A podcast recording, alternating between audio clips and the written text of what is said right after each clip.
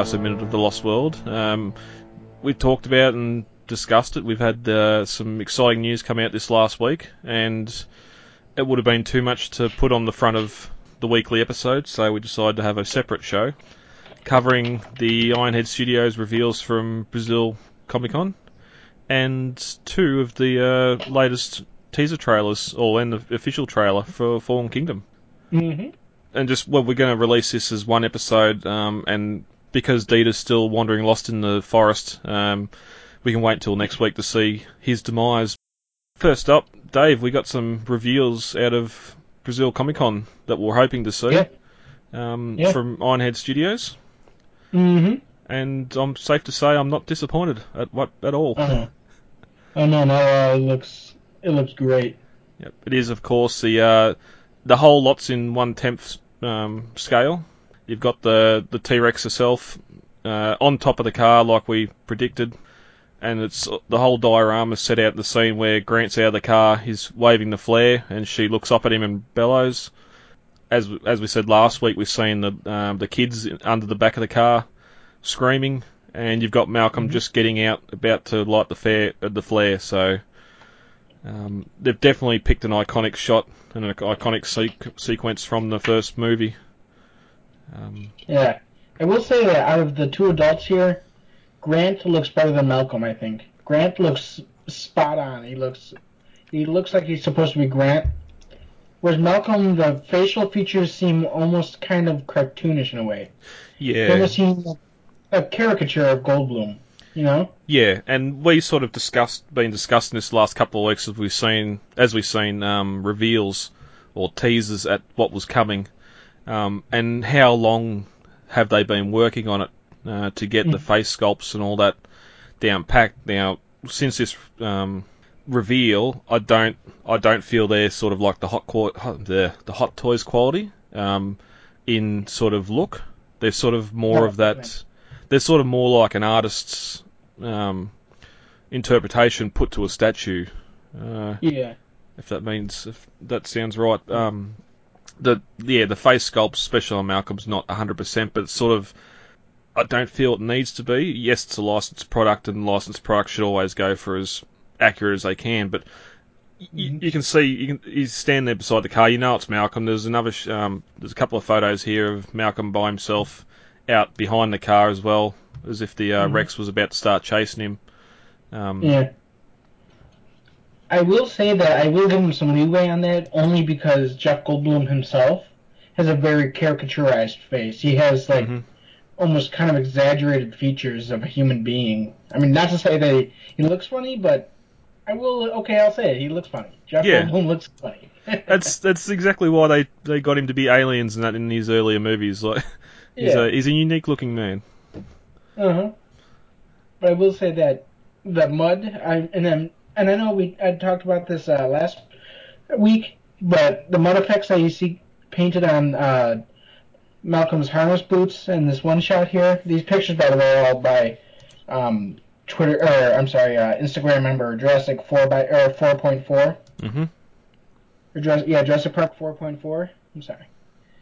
Um, yeah, the blood, or I'm sorry, the mud effects on the boots are still spot on. I mean, they they look like I mean, real boots. They just kind of shrunk down and stuck on the statue's feet. Yeah. Yep. And that that mud effects everywhere. Like there's there's mud on the wheels of the Explorer Five at the rear. Um, Mhm. And of course, as we've seen last week with the upside down Explorer, all up the sides of it, um, sort of blotting out the Jurassic um, logo on the side of the car. Um, Mm-hmm. The mud on the track in the middle, and the mud on the Tyrannosaurus foot as well. Yeah, and I just noticed that the uh, rear driver's side wheel has is already been bitten off. It's just the basic. It's just the uh, rim sitting on there. There's no tire.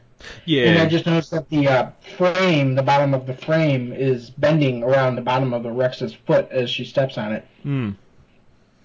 Yep. Which is a nice little yeah, touch. then we also have a close-up picture here by again Jurassic Park 4.4 of Lex screaming in the car, and it looks so good. I mean, even has the little blood scrape on her uh, uh, right shoulder blade or right shoulder. Yeah, it's just some of the little detail like that. Um, hmm I love how they've sort of gone for the. Um, I can only say sort of to keep the price down. You've got the the main road that the whole thing sits on, and it sort of finishes right at the back of the car. There's no, hmm you couldn't have. Um, Malcolm's like in this photo, he's he's standing around the back of the car, but he's on his own base plate, not on part of the diorama. But um, Yeah.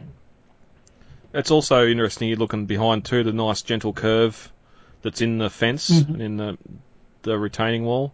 When I seen these on Facebook the other day, I did make the comment about accuracy and okay, the tyre should have been in a teeth from the back of that Explorer, and there should have been more than just the one hole in the fence. But that's that's nitpicking. hmm so um, definitely love love everything I'm seeing here from their release. Yeah.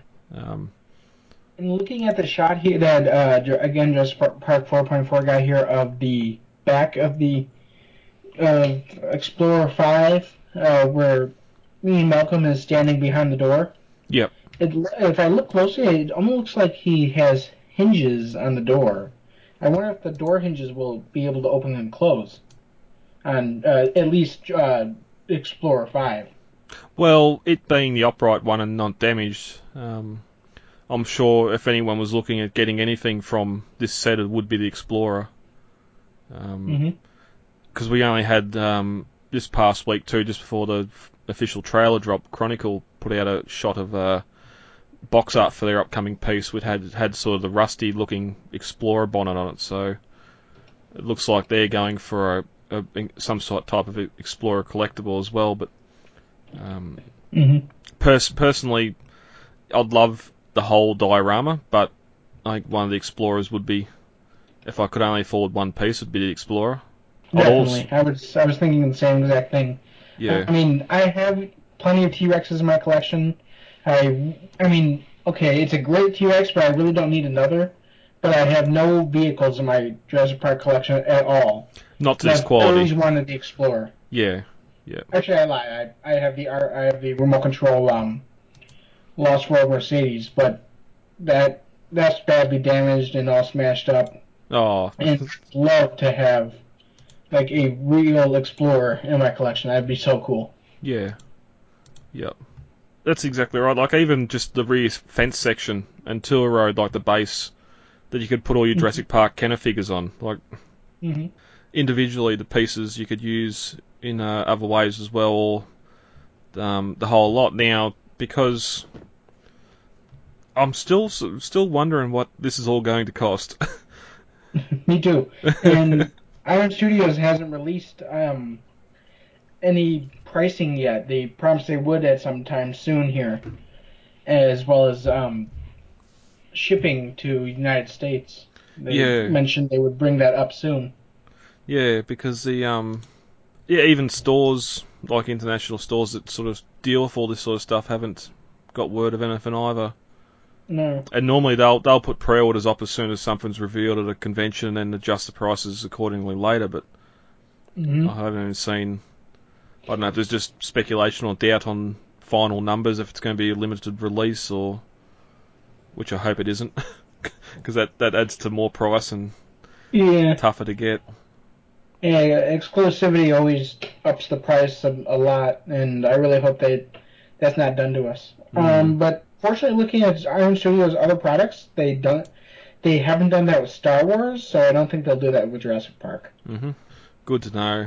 And uh, also we had some photos down there as well. They had a a full size one one Explorer reproduction down there that people were getting photos taken with. Um, Mm-hmm. and uh, As well as yeah, T Rex. yeah, They have a T Rex. they got a T Rex. um, sort of half coming out of a jungle backdrop, so they didn't have to make the whole thing, but uh, Yeah. very effective. Um, and there was Mhm. some photos coming out of uh, some fans down there that got uh, and Colin to pose with it as well, Mhm. um, which would have been is exceptional because they they sort of, as far as we know, it was only that last week where they've turned around and said, "Hey, we're heading down," so people wouldn't have gone there knowing that um, Colin and J.A. would have been there, which would have been a nice little surprise, and they got to see the trailer while they're down there Yeah. before everyone else. They got to see the trailer uh, a little earlier than the rest of us did, which is really cool for them. Mm, yep. And it's just great of Universal to sort of, I'd assume because Bayona's in charge of the project here, that uh, they've sort of put a lot more money and time and effort into the local convention from where he's from. Mm-hmm. Um, I did see a lot of grumbles in various fan groups that they uh, wished stateside they got stuff like this, but uh, there's time. We'll see what happens at SDCC. That normally, uh, well, Jurassic wasn't there last year or the year before, so see what comes out of that. Wasn't Not that that helps eighty percent of the country. something we reported previously that we have to make a, a um, amendment on. Yep. Is that previously we reported that these uh, Iron Studio diorama, uh, the diorama would not connect together. But looking at these photos, I'm not sure if they connect together, but they definitely do go together, and they kind of like line up in a certain way to My make them into one single diorama. Yeah, my thinking with that was the uh, the actual character stands, but it might have been they might have been referring to the entire diorama. Um, Yeah. Because in the road you can clearly see it's three pieces, but you can't really see those joins that much No. in the fence. Um, and it's just a shame that middle section sort of got such a tight join in the middle. I don't know. I'm not a real fan of the way the tour road looks like it's two pieces joined together in the middle. I'm hoping that's just production thing and it could be fixed in the final the final uh, work, but again, these are minute nitpicks. The Mhm. only thing that's going to stop me from buying this is the price, Yeah, pretty much. and even then, that might not stop me from buying it. if they have a payment plan like Chronicle does, Oh. that would be really helpful, and I'd really appreciate it. yeah, that's it. Give me give me eight to ten months to pay it off. Exactly. and Go under my Christmas tree for next year. And even even Rexy herself, like we haven't really talked about the Rex either. Um, hmm and as you, it's sort of it's one of those tough things in the collector world. You're always sort of trying to get the new and best representation of a character or a figure. Um, and in the past, it's sort of okay. There's only one or no companies. It's just customizers doing stuff, and you sort of get one you're really happy with and keep it. But now, when you start to get stuff in the spotlight and other companies come on and start to do it, like I got the Breakout Rex, and now hmm I'll try and see if I could fit her in between the gap in these wires. I don't think scale the scale would be way off anyway, but um, it's just it's just one of those things because yes, I'm quite happy with the breakout Rex as it is. Um, it, it's not financially viable to try and sell it at this point now that this has um, been announced, but it is it's a great looking sculpt and it's a great looking paint job on her. They've done a good job with it. And I doubt I don't think the uh, the ferns will come with it that are behind the fence. Yeah, and no, the, it's going to come with its own foliage. Oh, okay. It's not going to actually come with the uh, fake planter ferns that we see in the photos. I was nearly going to say the black sort of felt uh, wall that's set up behind it, and is reminiscent of the uh, the backdrop in the studio when they filmed it. That you can see in some lightning flashes. They just got to paint some hazy mountains on it.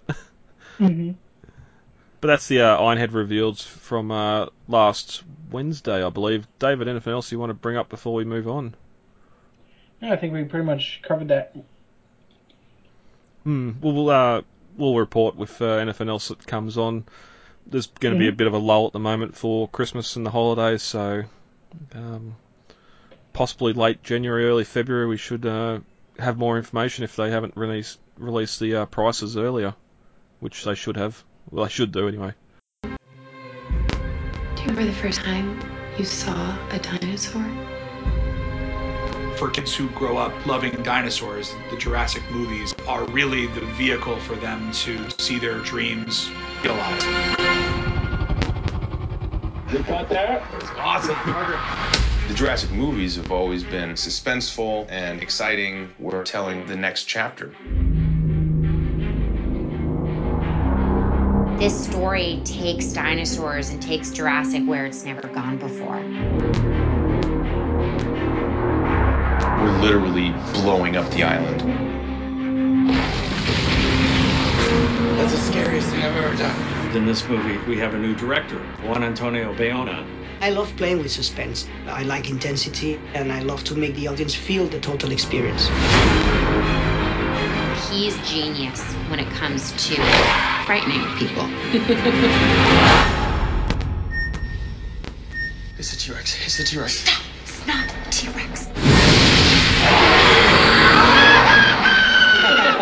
Careful. There's dinosaurs everywhere and they're flipping out and killing people. Let's go. It was important to us that the story be balanced on the characters, some of whom we know and some of whom we're just meeting. Jeff Goldblum. Not gonna lie, that's pretty awesome. Here I am talking about dinosaurs again. In this Jurassic World, you will see more dinosaurs than you've ever seen before.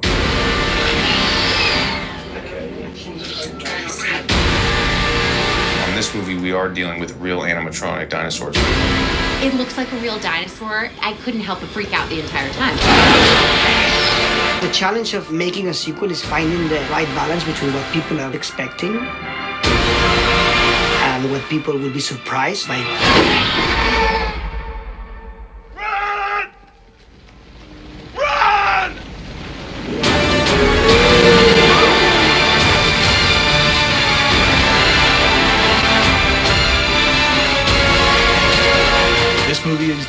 It's going to be intense and pretty spectacular.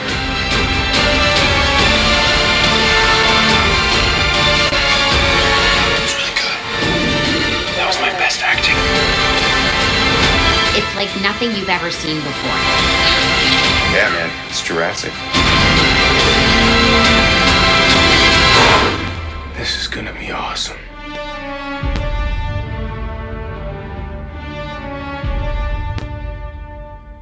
All right, moving on. Um, last week we sort of talked about the two little teasers we got with the uh, Owen and the Raptor, and the uh, the Run trailer or the Run teaser we got as well, which we sort of presumed were going to be mainly footage from the upcoming trailers.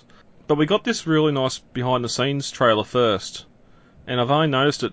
Star Wars has just done it, and Pacific Rim 2 Uprising has done it as well, where you've got sort of the trailer merged with this behind the scenes um, actors sort of talking about what they're doing on set, um, Mhm. video like behind the scenes of stuff on the set, um, and it's just I really love it because you can see see the people the like the actors having fun on the set between cuts or between takes. Um, in this case, the animatronics um, operating them, making them, uh, the gyrospheres on their arms, like you get to really see how how this stuff's done, and it's not just all in a Mhm. computer. Man, this was a really great kind of teaser, and I think that a lot of fans have started to agree that this teaser was actually better than the trailer in some ways. Spoiler for the end, I, I agree with that. but um, but but for certain points, and we'll we'll definitely get to them. Um, Mhm. But it uh, opens with a shot of a mm, uh, pine forest and the mansion.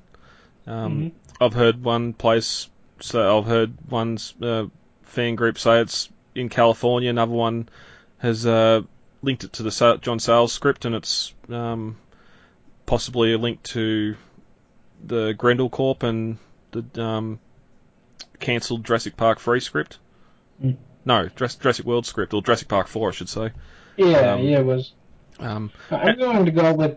I'm more inclined to believe that this is Northern California, only because the only kind of sources that I've heard say linking it to the Sayles script were like just ban idle speculation. Yeah, and I I don't know what the racist term for country terrain. I'm terrainist, but I I thought um up sort of Sweden, all that the hills are snow capped or something. Where this just seems like that misty. It almost seems like Sorna, just a real eerie uh, pine forest. Well, it, it was filmed in um, it was filmed in Pinewood Studios, which is of course in England, which is very foggy like this. And But, that yeah, the Isla Sorna the, that we know of in, as Isla Sorna and the Lost World was filmed in the Redwoods, which of course had this is in this location, not in the movie, but it was Hmm. filmed in the Redwoods, which is where this is this location is supposed to be in the movie. Yeah, and me saying that in no way suggests that Lockwood's got a mansion on Sorna. I was just, just the way the, the sort of the mist hangs to the mountains. But um, it's also another even though it's a shot, or presumably a shot from the film, it's just another a little insight into the movie magic where we've seen the set photos for Lockwood's Manor. It was out in a nicely uh, prepared grassy lawn area, and we thought it had like all these um, gardens around it. Yeah. When here it's no, it's hanging on the side of a mountain surrounded by pine forest, um, hmm which we've seen some of those pines near the front gate. Then I wonder how far down the mountain the front gate actually is from the mansion. But it's just it goes back to Jurassic World as well, where they had Main Street set up in an abandoned Six Flags at Orlando and just put the uh, Nublar CG plates behind it. hmm And we cut to an interior where um, we got the skeletons from the official set photo that we got six months ago, and not a lot between. And uh, a voiceover from Claire. Do you remember the first time you've seen a dinosaur? Do you remember the first time you've seen a dinosaur? It would have to be Jurassic Park. The trailers for Jurassic. Oh, hmm there's probably been there was probably books at primary school or at um, junior school, like you'd call it over there. Um, like again, being pre-Jurassic, it'd be just the the T-Rex standing up with probably Yeah. iguanodon thumbs or something, and um, Mhm. all that sort of thing. But I don't think I ever really took notice until Jurassic Park. Mm. And even then, it would have been just the trailers because I never actually seen it in theatres. But um, how about you over there? Um, for me, I think it was actually in a museum. I wasn't. I was. I didn't see Jurassic Park until I was three, and I think that the first is going as far back and racking my mind as much as I can. The first time I can see a dinosaur, I can remember seeing a dinosaur, seeing the Brachiosaurus uh, mount in the Stanley Field Hall of the Field Museum, which of course has been taken over by Sue. hmm That and the Brachiosaurus was casted and moved outside and the original bone stuck back in storage. So I want to say that the first time, like Grant, the first time I've ever seen a dinosaur live was Brachiosaurus. Yeah.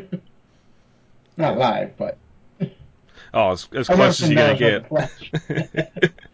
uh, nah, because I remember, um, and I'm guessing it was because of this- uh, because of Jurassic Park. Um, there was a like a travelling fossil expedition thing that was um, visiting schools, and we had one come and like got to hold a original. They said it was Velociraptor, but I'm guessing it would have been a Deinonychus claw. Um, I Oh, reckon. that's it- cool. I reckon there'd be a little bit of a little bit of difference between the species there. Yeah. Um, if if we're going off the one Grant had in the film was Deinonychus not Velociraptor as well. Um, but yeah, just being able to like, and of course they had like a Tyrannosaur tooth, um, and it's the sort of stuff like that that I remember quite fondly. Um, and that would have been the first sort of fossils I would have seen. I'm guessing. it definitely felt. I haven't really felt much more since then, apart from the ones I've brought. But yeah, no, that's a nice little blast back through memory lane. Yeah. Yeah. Um, back to the trailer, we cut to the uh, production team working on the uh, the Tyrannosaur animatronic, putting slime on the teeth, and sort of just that um, the saliva effect, which is really cool because it's fake drool. Yeah. So it seems like I, I'm assuming that at some point Chris Pratt's going to uh, see the T-Rex kind of like drooling or something like that, or open her mouth and roar, and that drool is just going to cover his face or something. well, as we've seen, or as we see later too, he climbs into the truck beside it, where Claire's Yeah. still outside. So I wonder if there's a sort of a, a hint back to uh, Lex getting sneezed on, but here we get the Rex roar and it just covers her in booger. hmm Possibly. We'll see what happens. But uh, we cut to a little girl playing with a, a small Tyrannosaur toy, which is a really nice looking toy. On a now, I thought this was a diorama of Jurassic Park, as it is, but I'm guessing this is of Jurassic Park as Lockwood and Hammond envisioned it, because there are some differences. Um, Mhm. But we can talk about that a little bit later when we come back to it. We do get a shot of Cromwell later, and I think that shot is going to be um, connected to this shot, where Cromwell's going to come up behind. Uh, I think her name is Lucy. That's what I've heard. The little girl's name is Lucy. Yeah. he comes up behind, somebody's going to come up to her and say don't stop playing with the t- with the diorama and then cromwell's going to enter and act all grandfatherly and nice and say, "Oh no, it's all right. She can play if she wants." And then we get, of course, this kind of connection between her and her grandfather before he turns into completely son of a complete son of a bitch. of course, he'll, he'll probably be novel Hammond, but without like, but he'll be somewhat redeemable instead of completely irredeemable. Yeah, well, that's that's exactly right. And I suppose as we um, have these theories, we can talk about them here instead of saving it for them where I might forget them. Um, you, you posted during the week or after the, this trailer come out that um, exactly that quote and that Mm-hmm. uh, that idea, and, and I don't, I, yeah, I don't feel he's going to be as mustache, mustache twirling as what we've seen before. I reckon he's going to Oh. have. It's going to be more, dare I say it, um, a callback to Jurassic Park 3 when Grant says um, some of the worst things imaginable being done with the best intentions.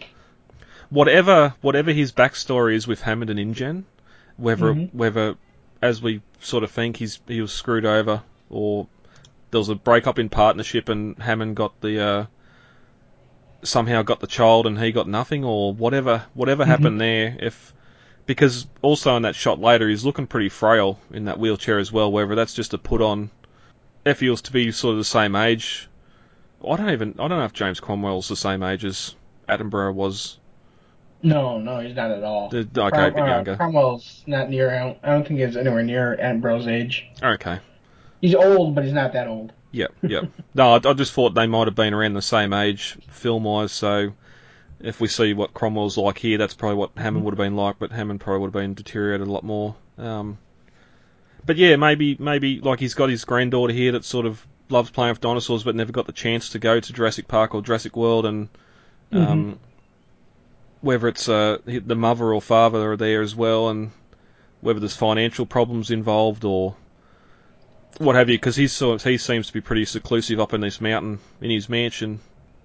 Oh, yeah, I just don't think it's going to be as black and white this time. I hope it's not No. anyway. Uh, If he's if he's just sorry or sore because Hammond sort of cut him from the company and he's just wants revenge or money, well, come on, it's been thirty years. Something So I should have did happened hear an beforehand. interesting theory about Crom or yeah Cromwell's character Lockwood, is that he's kind of been the one behind this uh, Hammond's downfall the entire in the park's downfall the entire time. He was the one that got uh, Dodgson to hire Nedry. He was the one that whispered into Ludlow's ear to uh, that he should replace Hammond. That he was that he was the one that hired Wu to create the Indominus Rex for any kind of ulterior motive. Because we know that the um the new in uh the new threatening dinosaur, which we see uh, snippets of throughout the trailer and this teaser, we know that it it's not on Sorna. It's somewhere else. Hmm. It's where it, it's possibly even wherever this um, mansion is. Mm. Yeah, and that's a that's a very good theory because as much as much as we want to be, um, more so because of the novel. Bi- oh, InGen isn't either, but Biosyn's never named in the first novel. The whole the whole plot thread from the Lost World novel was dropped in the sequel to the film um, because of the issues with the actor and anything else, and um, it's sort of the whole Biosyn thing's been dropped. Now Yeah. that's that's one way to turn around and say, well, yes, it was this in the book, but hey, Dodgson was working for whoever, and Cromwell might even be the head of Biosyn. He might have gone and done his own thing afterwards. We just don't we just don't know, and then, then have um, have either Wu feeding him information about doing his own stuff or research, or having someone with him do his own research, um, or yeah, sending sending uh, Dodgson and Nedry there to sort of screw things up, or even get the embryos, and the screw up was sort of a uh, reaction to that. But it's just something we don't know yet, and it's it's one of the one of the big questions I've got going into Fallen Mhm. Kingdom, and I just hope it's handled a lot better than some of the questions I had for Jurassic World. Um, with Yeah, this- I will say that he will. I don't think he'll be mustache twirling at all. Hoskins was very mustache Oh, yes. twirling. Yep. He's- almost like a caricature of a Bond villain in a way. Mm. That he was like, "No, Mister Owen, I don't expect you to talk. I expect you to die." You? Pat's Pat's his little blue wrapped little blue baby. yeah, exactly. But we we keep moving on. He um then we get the cut to uh, Colin for kids who grew up loving dinosaurs. Jurassic movies are really the vehicle uh, for them to see their dreams realised. Which I mean you've just talked about s Mhm. seeing the museums that when we were younger because of the films. Um, Mhm. We cut to an eye opening very similar to I-Rex in Jurassic World, um, which Mhm. the black scales I think we can pretty much say it's the Indoraptor. Um, Yeah. It's almost like black iridescent though. It reminds me of a lot of a blackbird, and where it's like it's dark, but it's got like this sheen to it that kind of creates like a blue sheen over Mm. it. You know? Yep. Yep. I was I was sort of getting a, a black snake. Um, Oh yeah, that too. Because a lot more, it's it seems a lot more scaly than what uh, all the raptors in Jurassic World were, for instance. Um, it's almost it almost goes back to those original um, Jurassic Park raptors where you've got sort of the larger scale segments on their body and not so much a leathery skin. Um, Mhm. Without that shading, of course, because uh, adding the detail wasn't that good. And this this is all animatronics too, which looks fantastic. Mhm. And then we Oh. cut to uh, Chris Pratt, Bryce, and uh, Justice. They're hiding behind one of the gyrospheres, and uh, Mhm. you get um, Pratt sort of do the fist pump, and this is awesome. Um, or he Mhm. says awesome, and you get the clapper come down to uh, cut the cut the scene, Mhm. and then we get the, uh, the slow pan down of the ruined Jurassic World gates and the monorail destroyed on the ground beside it. Mhm. Um, And of course, uh, the plane that we later see in the trailer flying overhead. Yeah, it's it's cut a little bit differently here. You only just get a quick glimpse of it as the camera drops down, and I, when I was Yeah. seeing, it, I thought, well, was it a drone, a helicopter, or a plane? Um, but of course, we see in the trailer it is a plane. Um, Mhm. But first shot, another shot in this in this teaser that just looks stunning. Yeah, it does, and it almost makes you question how did it ha- how did this happen? I mean, were they still running the monorails as they shut as they um abandoned the park, or did they just leave the monorails to run, or did this go down with a whole bunch of people in it? That's yeah, that's one question I brought up because, as far as we know from Jurassic World, everyone was sent to the harbour to get on the cruise ships, which Mhm. would have meant all the monorails would have been going back and forwards, ferrying everyone to there. Because I don't think you could just. Well, actually, I think they just did. They sent everyone there in a big crowd. They walked there, I think. No, no, they evacuated them with the monorails. Okay. Because the monorails are like the only way to and from the uh, to and from the harbor to from the um, main compound. Well, that's what I thought because it runs up along that that massive ridge, um, Mhm. which is sort of the opposite side of Gallimimus Valley. But um, yeah, I just didn't like twenty two thousand people in a monorail that can hold that can hold um, 150 maybe. should say probably hundred. Yeah, they okay. They would have been going backwards and forwards, but how long would it have taken them to ferry everyone to the harbour? And again, once they got to the harbour, once the last person was evacuated, you think they'd be locked down. Or Larry, when Larry shut the system off, it would have cut power to them Mhm. or something. It just, I, I, yeah, there's no skeletal hand or anything hanging out a window, but it makes Mhm. me wonder what's inside. Well, they were ferrying people all, uh, all the way through the night. yeah. And I think they were kind of ferrying, and the park was pretty much desolate by the time that the Indominus Rex got there. But Mm. yeah, But it's a stunning shot anyway, aside, and we get a couple more up uh, Mhm. Here and in the main trail as well. But uh, we get Chris Pratt's voiceover. The Jurassic movies have always been suspenseful and exciting. Uh, we're t- telling the next chapter, and then you cut to production, working on some sets. Uh, the helicog, the helicog, the helicopter rig is sort of hanging there, and we've sort of um, Mhm. above Main Street. It seems you can see a section of the Mosasaur fence there, and some of the buildings from Yeah. Main Street yeah. like someone said you can zoom in and see Chris Pratt in the helicopter, so possibly I don't know because we get a couple of different shots of people arriving or being airborne on the island, so I really don't know how people are getting and leaving the island at this point. Uh, I can't tell that. I can't tell who's in the helicopter. Oh, okay. honestly. I always thought that they filmed the helicopters uh, portion at, at um at Lockwood Studio, or I mean at Pinewood Studios at the Lockwood Manor. That's where I thought they, where they filmed that. Hmm. You can kind of see pine trees in the background too. Yeah, but they made they made the section of Main Street at um, where Lockwood's Manor was as oh, well. right, right, right. I forgot about that. Yeah, Yeah. because there was there was one set photo that come out that leaked of the sort of helicopter at night time and lightning effects going off near it. So Mhm. this is sort of it appearing and them working on the on the effect. But um, then we get the shot of the Gallimimus Valley um, as the troop carriers pass by the uh, dead Ankylosaur skeleton, which we've seen in the earlier trailer or teaser. Mhm. Um, I had to laugh. Someone actually, I've seen someone suggest that it was the uh, Ankylosaur the I-Rex brought down when the kids are watching in the gyrosphere, which completely different animal. I like Yeah. those ones were, were sort of they were more Lost World feel, as in um, not the Jurassic franchise one where they had sort of the longer spikes on their shoulders, and um, this Mhm. seems like an infant too in size. But we get Bryce. This story takes dinosaurs and takes Jurassic where it's never gone before, and um, you get Bryce and Justice looking scared. Flames spill down behind them. Um, they're in this uh, this underground bunker or whatever Mhm. it is. There seems to be there's several scenes we get in both trailers um, of this underground section or of this building.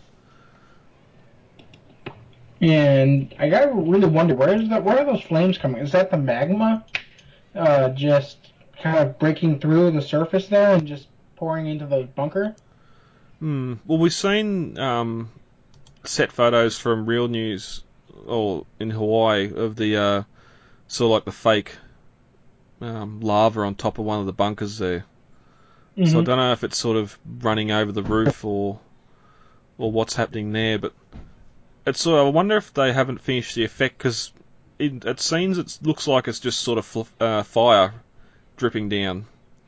It doesn't Yeah. actually look like I like I wouldn't imagine lava to be running or flowing this fluently um, unless Mhm. there's a lot of it. It could be parts of the building melting Yeah, true. um, but then uh, to get lighting, they would probably use sort of fire, like a flammable liquid, to drip down with the fire on it, just so the Mhm. lighting is all that and all right.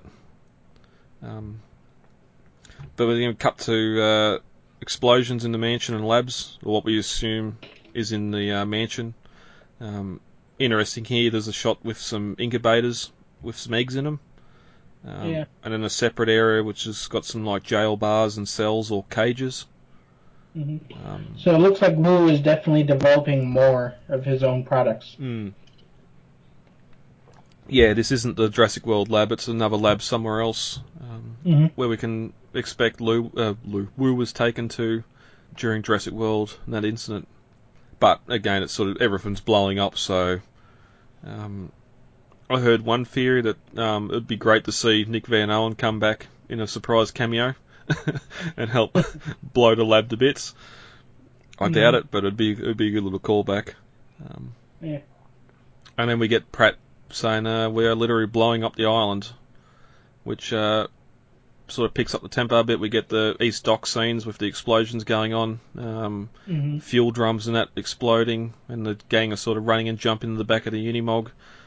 Which Yeah, this was filmed. Wasn't this filmed in a harbor in Oahu? Yeah, yep. And they had the uh, they had a aged East Dock sign there on the set, which um Yeah. I'm pretty sure the uh, production team left there because they also gave they donated a heap of money to the harbour master or the um, group that run the harbour to sort of get security cameras and all that sort of thing added to the site afterwards. So um, I just found it interesting. They're sort of if you assume they're trying to escape the volcano and these explosions maybe from lava bombs or something I coming down. So yeah.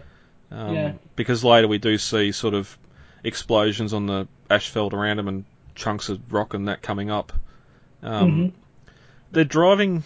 They're they're running to jump in the back of a truck, which is driving as fast as they can go towards the end of the dock. Mhm. We know Yeah. we've seen images of the boat. If we're if this boat's going to be CG and they're sort of going to be driving towards a uh, a platform or entry ramp as it's closing or as the boat's getting ready to set sail. Hmm Um, it's sort of, and again, if you're going to have a big boat with di- dinosaur cages on it and that sort of stuff, you're uh, it's going to be very hard to do practically unless you're James Cameron.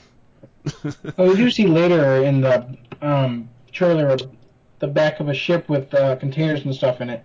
Yes, and there's behind the island. yeah, and I they're think that's looking what they're driving to. yeah, yep, It's almost like an it's almost like an LPD where the back comes down. And, yeah.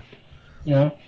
Yeah, no, I just felt it. I felt it weird that they sort of ran to get in this truck to go an extra hundred or a couple hundred meters to the end of the dock. Um, when it, when the the the, the Unimog's got like a canvas tarp on it as well, so you're not really protecting yourself from lava bombs. But if it was one of the armored personnel carriers, I'd understand a bit more. But um, Mhm. but that's all right. Um, we get our cut to the introduction of J.A. Bayona, and he explains how he likes intensity and playing with suspense, and uh, to make Uh, to make the audience feel the total experience. There's, uh, I'd like to go back to the uh, East Dock though for just for a second though. Yep.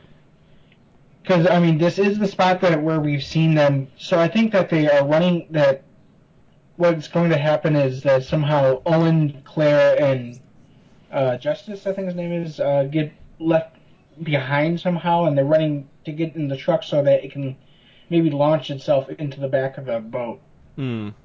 But the other thing is that we we also know that they filmed here with uh, static props, Stegosaurus, and other dinosaurs. So we know that they are, this is definitely where they are offloading the dinosaurs from the island.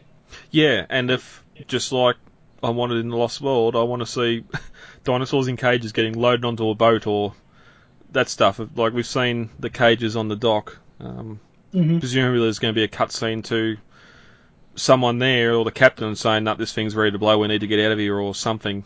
While Mhm. animals are getting loaded on. I hope none of the animals are left behind on the dock in cages. Mhm. because it's already going to be sad. It's already been Yeah, sad enough be, with what we see coming up in the trailer with what happens with some of the animals Mhm. there. But I also noticed I don't think the shot is finished of the shot of them jumping to the back of the truck because I just noticed uh, I think somebody's house on the opposite side. that would be the old Jurassic Park Harbour Master.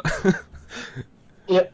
Well, that's and it's sort of it, it cuts so fluently between sort of uh, in-film shots and scenes and the behind-the-scenes stuff. So yeah, that might be just part of the behind-the-scenes stuff that they haven't haven't CG'd that out. Um, I'm sure ten seconds later, as the camera comes around, you'll see a sailboat or something in the in the harbour. Mm, Yeah, but we got uh, introduction to J.A. Bayona here as well. yeah, He wants to uh, make the audience feel the total experience. yeah, and J.O. Bay- Bayona is really good at that. Um, I think that from what we've seen of the tone so far, it looks like this movie is definitely going to be darker. It's definitely going to be um, more suspenseful than uh, any of the previous movies besides The Lost World. I think it's definitely going to be on par with The Lost World in terms of um, suspense and thrill and stuff like that. When I was seeing this, I was I was actually thinking it was going to be sort of more like uh, just take the Lost World and say, "No, this is how you really do it." um, with some of the scenes, now we'll get to some of the some of the clips from the main trailer that sort of pull me back from that idea. But um, I haven't seen any of his previous films. I'm going to try and make an effort to um, see a Monster Calls and that, but. Um, I've seen one of Monster Calls, and it's very good. It's very suspenseful, kind of creepy in a way, and it's. I think it's uh, that Bayona was a very good choice for this movie. hmm. And, And we, uh, going back to what you said about um, the way that you kind of feel that this was gonna say, this is how you, lo- the Lost World should have been. I kind of feel like this is going to be the movie that people expected the Lost World to be. Oh, It's going definitely. to be this movie that had they ignored the, uh, had the second novel not been written, that this is what we would have gotten. We would have gotten this kind of Jurassic Park re- or Return to Jurassic Park to save the dinosaurs. yeah. You know. Yep, and we definitely get that more from the main trail where we see what Main Street looks like and that. But even even going back to uh, our predecessors, Kyle and Brody when they were doing the Jurassic Park podcast. When whenever the sort of the Lost World come up there, I think even when we were on the show with them um, in episode 10, I think 106 and 107 or 7 and 8, um, their their dreams or their hopes for a Jurassic sequel were returning to that abandoned theme park. Um, Exactly. and a lot of people at the time would have thought, "Yep, this is what we're going to do." They probably hadn't read the book at the time, and thought, "Oh, good Jurassic Park. We're going to see what happens after the helicopter flies away from the island." And Mm-hmm. no, here we are. Oh, uh, it, it's it's classic Ian. Okay, so there's another island, no fences this time, and you can send people in. Very few people on the ground. It's just, yeah, Yeah. and that's where it started to unravel for a lot of fans. And I think in time, like especially after Jurassic Park 3 came out, a lot of fans have uh, learned to appreciate a lot more. And and so for some like me, it's a, it's their favourite of the franchise. So Yeah, same. yep. Then we cut to uh, Chris on the it's like a glass roof, like a Mm-hmm. ab- abonarium, no, whatever the uh, the inside fernery or gardens are called. I can't remember the name of it now. They cut to a glass roof structure anyway, and Chris is on it holding uh, the young girl's arm. Mm-hmm. A nighttime scene that's raining, which uh, is the mansion. We get some more mansion shots as well. Pratt, uh, Pratt approaching a table, and uh, we see a dead or an unconscious body at the very least, uh, hanging out beside the the uh, structure in the middle of the room, and all of a sudden it's whipped away. Mm-hmm. Unsure by what, what whipped the the uh, body away because it's sort of it's not a large structure. It's like a like a big marble box or something that possibly there's a dinosaur statue on top of, or there was a dinosaur statue on top of. Um, Yeah, I think it's going to be one of the dinosaur statue stands. yeah, Because we'll go back to the shot that's uh, with Bayona in it. You can see that there's like this funky creature that we saw the shadow of, Mm. um, kind of in the background in this diorama set. So he he has these diorama sets kind of around this main for, foyer of statues. Or, Yeah. I'm sorry, skeleton mounts. Yep. Yeah, I just I just found it interesting that sort of it isn't a very large area for something to be hide to hide behind. Um, Mm-hmm. it, it sort of it screams or it shadows a lot of the uh, the raptor attack at the start of Jurassic Park, but at least that raptor was pulling the gatekeeper into a box where you couldn't really see Mhm. what was happening. Where here there's no tail hanging out the back. It sort of whips this um, unconscious person out of sight really quickly, and it's a good little jump scare. Unfortunately, now we've seen it in the trailer. Um, but yeah, then nothing. Maybe there's a following scene where it runs around the other side and carries the body off or something. hmm I think in the context, it's still going to be pretty scary. Oh yeah, You know? I mean, Yeah. this scene just screams that it's going to be tense when we see it in the theater. Yep. Well, that's because we got scenes here with Pratt sort of walking around the mansion, very, um, like very tense stuff, like Bayona was saying, how he Mhm. wants to do. Um, it sort of reminds me a lot of the Resident Evil movies. Same, same thing, just wandering the mansion, waiting for something to jump out behind a door at you. Cut to Bryce when she's, uh, she says Bayona's generous when it comes to frightening people, and uh, then we cut to a screen with a big blinking red dot on it. And uh, Justice is there murmuring, "It's a T-Rex! It's a T-Rex!" And Claire tells him to stop. It's not the T-Rex. And um, Yeah, the pipe's too small for the T Rex. yeah, yeah. There's they're in some type of control room again. This either underground bunker or the same stuff we've seen before. Mhm. Um, flames light up the room, and uh, we get the reveal of the baryonyx that we've seen in one the first TV spot. Yeah. And I actually just noticed in the HD uh, shot of this, you can see um, just spit uh, flying out of its mouth. Hmm. Yeah, so we've got the introduction of the baryonyx. Now we- didn't talk about the first TV spot last week, did we? I thought we did. Okay. And then we cut to uh, Chris and Bryce with Bayona sort of playing around on set, and uh, Pratt says you got to be careful. Uh, these dinosaurs are flipping out everywhere, and sort of flicks the safety off his pistol and says, "Let's go." hmm We cut to what's being dubbed the courtroom scene. A quick shot of that. We got um, Bayona working on the uh, New Blood diorama, which you can see the Jurassic Park gates there hmm even though they're Yep. sort of pointing out towards a uh, like a hill. Again, sort of makes me think this is something that maybe Hammond and Lockwood stood around saying this is our dream. I hope there's a drop to San Diego. Maybe Lockwood, too, sa- maybe yeah. yeah, maybe Lockwood saying we should just stick with the San Diego project, and Hammond like, no, we uh, the des- uh, animals deserve better or something. It's probably another question on my list that's not going to get answered, unfortunately. But um, we got Colin. It's important to us to uh, it's important to us that the story be balanced on the characters, some of whom we know and some we're just meeting. And we get a quick cut here of Wu looking down at the specimen in a sort of a glass tube. hmm Um, we got two new characters. Um, Yeah. One of them is a girl. She she looks kind of sweet and innocent, but then you notice the Semper Fi tattoo, so that she's an ex-marine.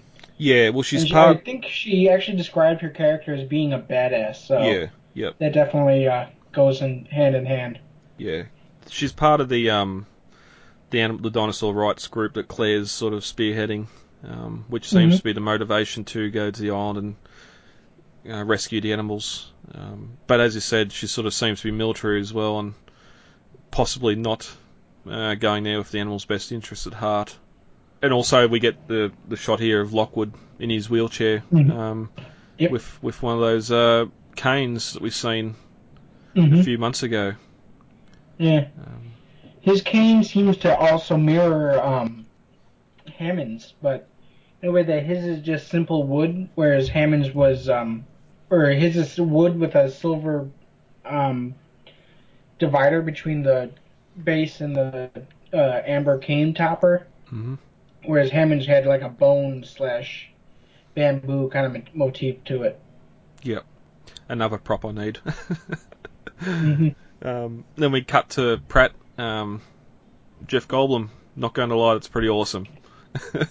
and uh, we cut to see the man himself in the courtroom. Um, Mhm.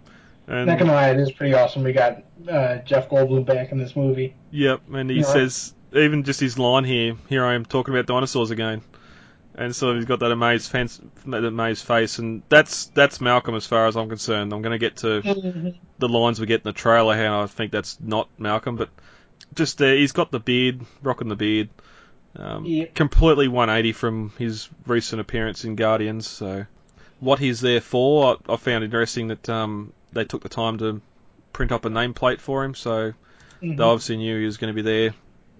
And of course, rocking the uh, Ian Malcolm black. He's wearing an all black suit. Even his, he's even everything in the suit is black. He's even the uh, undershirt is Mm. black. black tie, black shirt, black uh, suit coat. He kept on coming all out of his trailer and he kept on coming What's out of his he kept on coming out of his trailer and Banner just kept on yelling to the produ- uh, to the dressers, more black, more black. As for what's happening happening here, I I sort of had the thought today maybe he's going to be more not an antagonist, but just sort of um, not in any way, shape, or form uh, supporting or suggesting these animals should be saved at all. I don't know. I'm on the fence of where he might be with this. I have no idea where he's. Uh, I mean, you'd think that Ian Malcolm would be like, yeah, they gotta be, they gotta be destroyed completely. But then, I mean, the dialogue he has in the trailer may almost makes me think otherwise. Hmm. That's alright. We'll get to it when we get to the next trailer. um, Then we cut to a, a head puppet of the Carnotaurus and Mhm. blues and blue, which were Mhm. fantastic. Good to see two. I'm going to say two stand-in because they're too small to be the actual animatronic heads. Yeah. The stand-ins. almost, and the blue one here looks like it's actually out in front of the Lockwood Manor. Mm. Yeah, which is interesting because we've seen the trailer. Chris is going there to save her, so Mm-hmm. I suppose you should bring up too how how they structured the f- official trailer to be the first. Colin said within the first uh, hour of the film, and Mhm. nothing nothing the second hour has been shown in that trailer to keep No. fans guessing. But then this comes out and stuff like that. Well, that obviously shows that Blue gets off the island and somehow ends up this mansion at the end. And Well, I think he means like the trailer only shows the just the trailer only shows the first hour, not actually not the behind the scenes or anything like that. okay, I hope there's more behind the scenes than this on the on the DVDs and that. Oh, uh, we had the fact that we ha- finally have animatronics again should make the behind the scenes really fun to watch. yeah. Making a featurette that shows how they built all the animatronics that should Oh, be yeah. awesome. And a book, please. Someone, Oh. someone, someone make a goddamn table book.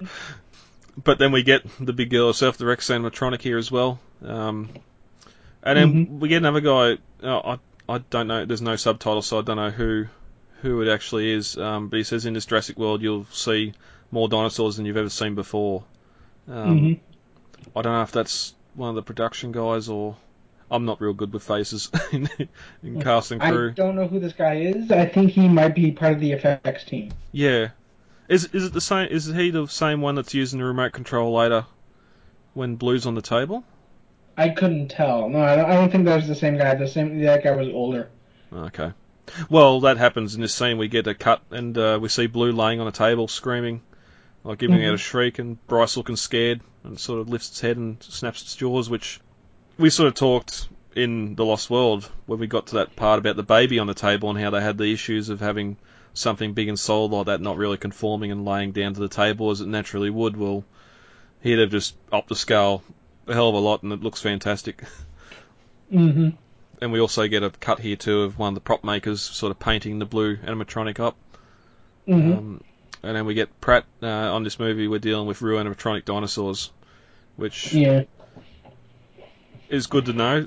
Something like this, well, they wouldn't have been able to do something like this with Jurassic World because it would have been a lot of green screens. But um, I think they've definitely taken some criticisms from Jurassic World and gone, "Nah, we've got to do it this way." And Oh yeah. from all Yeah. all accounts, fans are 100% with what they've been doing so far, Mhm. animatronic wise.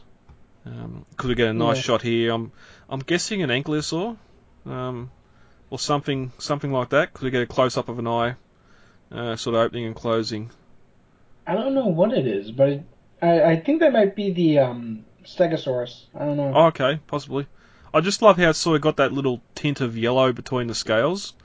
It sort of Mhm. reminds me of that um, leaked shot of the animatronic Velociraptor for Jurassic World that we never actually seen, where it Yeah. sort of made the raptors more green with that sort of yellow in between the scale lines.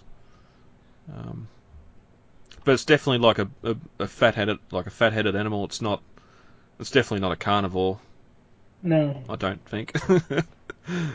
then we got Bryce. It looks like a real dinosaur, um, and she couldn't help but freaked out the whole time. Which again, because we cut to the Rex in the cage here, and her eyes open, and her head lifts up, and Mhm. she bellows, while Chris is standing beside it. Which there's some fun times. hmm um, No, I think that something that's going to be great about this movie is that it's going to be really hard to tell the blending, with the blending of the CGI and the uh, animatronic. Because when I first saw the shot with the with Rexy here, I swore that was a CGI effect, just because I had seen the uh, stand-in prop before, and I, assumed it was a static prop like what we've been what they had used on um, Jurassic World. hmm. And then with the shot with blue, I thought I would have paid. I would have paid money to say that was a um, that was a practical effect, but that was CGI. Yeah, yep. And that's maybe maybe there is some slight CG work going on with the uh, the stand-in just to sort of give it Mhm. a little bit more fluidness or something, which it doesn't really need to. They're pretty good with the animatronics now. I suppose we won't know until we see a stegosaur in the cage or a tri- triceratops, um, because at least that way they've sort of got. Well, I think they're just foam, foam sculpted animals that have been painted um, Mhm. for the stand-ins, but at least you've got the characters there. They can put their hand on it and and and like interact. Um, we've seen the sort of the scene with Claire and Owen in Jurassic World where they got the apatosaur neck there. Now, say what you will about the quality there, but at least they've got something to touch and interact with and Mhm. and all that, and it was a good part of the film. So, and we um get a cut with Pratt looking up at a jungle canopy, sunlight sort of coming through, which I just love that sort of deep dark jungle when the sun's trying Oh, to break through the canopy. Echoes of the Lost World all over the shot. Yep, and uh, we got Bayona. The challenge of making a sequel is to find the balance between what people are expecting and what people will be Mhm. surprised by, and that's sort of voiced over with uh, Pratt walking up a stream bed. Um, we suddenly get to see a mirror, car mirror in the foreground, and uh, and then Blue leaps out of the open on top of this overturned car and raw, uh, sort of snarls at Pratt, which uh, Mhm. we didn't see. It doesn't. It's not as obvious here, but in the main trailer, it's uh, definitely Zero Four Explorer upside down. Yep. Um, So it looks like we're going to get to see get to see Rexy's old paddock again. mm, or this section of it. I swear there better be a retaining wall behind that somewhere. It, it's also interesting too. So that culvert under the road sort of has made this stream now. It was sort of hard to determine what was there in Jurassic Park, but it's great. Just another another little callback from Jurassic Park here, whether it's um, Owen there to be eaten by Blue or to save Blue. Um, it's all going to happen in this old bit of park tech, and then we uh, we pretty much get the run clip that we've seen in the first teaser. Um, Mhm. We cut to Bryce and Justice in a gyrosphere, um, going down a trackway, looking terrified, Mhm. sort of like a roller coaster. Well, it looks like that in the final trailer, this ends up being them going over the cliff. Yeah, yeah, definitely. Um, and we can sort of talk about when we get there because you got the effects added afterwards in the water. Yeah. Um, but then we got Colin. Um, this movie's going to be more intense and pretty spectacular, which is he's there making it, so he's got to he's got to pimp it out. um, more explosions on the dock. Uh, gyrosphere underwater. Pratt jumps in to save him, which we we think he he's jumping to save him, but from what we see in the trailer, he's probably just jumping in to avoid the uh, disaster that's happening behind him. Mhm. Um, and it's sort of interesting here too because this is obviously in a pool, nice, beautiful, dark blue water, uh, where later there's going to be fire and animals plopping in all around him. But um, Mhm. then we got Pratt back beside the Rex head in that trailer, and he sort of turns to the camera and breaks the fourth wall and says that was some of my best acting. and uh, we get a shot of the group inside a corporate helicopter or a plane. Um, again, don't know if they're flying to or from. This could be the end of the movie. Could be, could be anywhere. Um, Yeah. Uh, gyrosphere prop again. Um, Pratt sort of given the rock band sign. Um, you got Bryce. It's like nothing you've ever seen before. The Rex head again. Then you got the Indoraptor roaring at the guy against the wall with that messed up jawline, which is sort of very I-Rex. Mhm. And then you got the uh, cut to Pratt feeding the uh, baby blue scene and some sort of chew toys visible there. Mhm. Um, which is interesting because in that first teaser we got, it sort of looked like it was down low, um, sort of mobile phone footage, whereas here it's sort of up higher, where a camera would be. So Mhm. I wonder if Bayona or Colin or someone just sort of recorded Chris doing that to just release as a teaser or what what was happening there. But I now that I've seen this this shot sort of higher up, I don't think that lower shot's going to be in the film. I think that was just something put together for the first little bit of marketing. Possibly. I mean, we know we do know that happens all the time, Mm. where they film uh, shots specifically for marketing, and then don't use them in the movie. Yep. I mean, so many of those shots were done for Rogue One, where Oh, they just turn the camera on uh, while they're uh, coming off a shot, and they grabbed something that really good that they liked, and they just threw it into the trailer. Yep. Yep. And then uh, we get Pratt just saying, "Yeah, man, it's Jurassic," and the uh, this is going to be awesome line from the first uh, teaser as well. Mm-hmm. And then we get the slow reveal of some embers in the background of the uh, another Fallen Kingdom logo, which I'm not a fan of at all. It's sort of it's sort of got that shine and almost like the like the sun's up in the top left or, or the top right or something like the Jurassic World one had. Yeah, it doesn't look right. I want, and it looks like the logo has actually been cut out. Like the background has been cut out, and it's just the circle with the Rex head and the uh, plaque. Yeah. Where's the where's the broken the broken concrete or the rock one that we've Doesn't seen. seem like we're going for that anymore. I guess. Yeah. Like even just have that and have it appear, and then have the embers start to fall in front of it, then just sort of have the cracks start to glow red or something. Just I really Yeah, like that. I- I really like that logo, and it seems like they've I not going because we I get the miss- same. We get the exact same logo on the end of the first trailer as well. hmm And I miss that. Um, I do miss the color and the logos Mm, that yep. have. Yeah. So anyway, that's the uh, behind the scenes teaser trailer. Just Mhm. over, I think it's three minutes and twenty seconds long, longer than the uh, the official trailer. Yeah. Um, I suppose anything else Yeah. you want to bring up out of that? No, I think I, honestly it was it's more interesting than the trailer. I think. Yeah, I, I even love the score sort of playing as well, sort of that real suspenseful drums. Um, Mhm. That's one thing I'm going to strike the other one pretty negatively for when we get to it here in a minute. But The music that goes over in this behind the scenes teaser is beautiful. It's like if they it's Welcome to Jurassic Park, but if it was taken down to the level of um the Imperial March with that kind of boldness and impactfulness, you know? hmm, yep.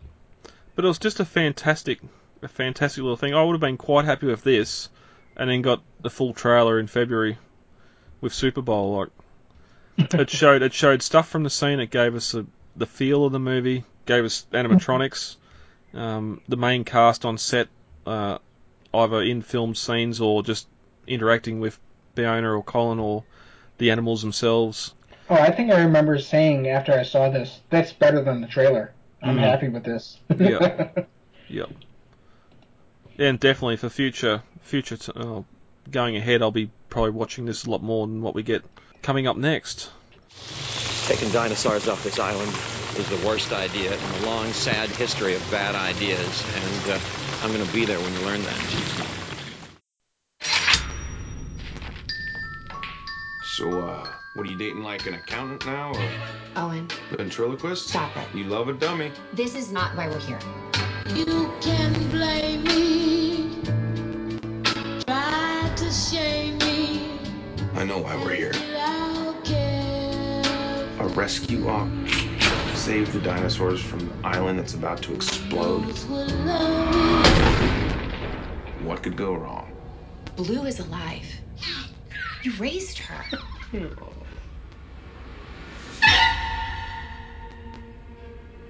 Do these animals deserve the same protections given to other species?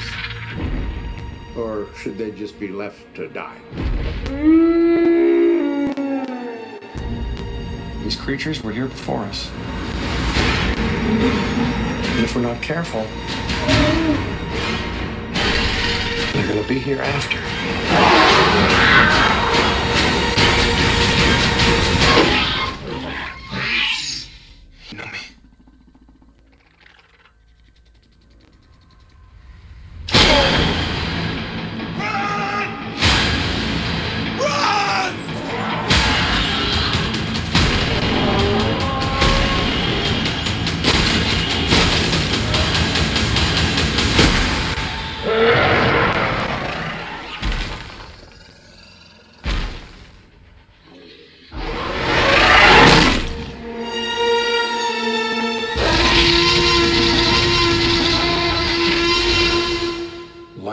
Be contained. Life breaks free. Life finds a way.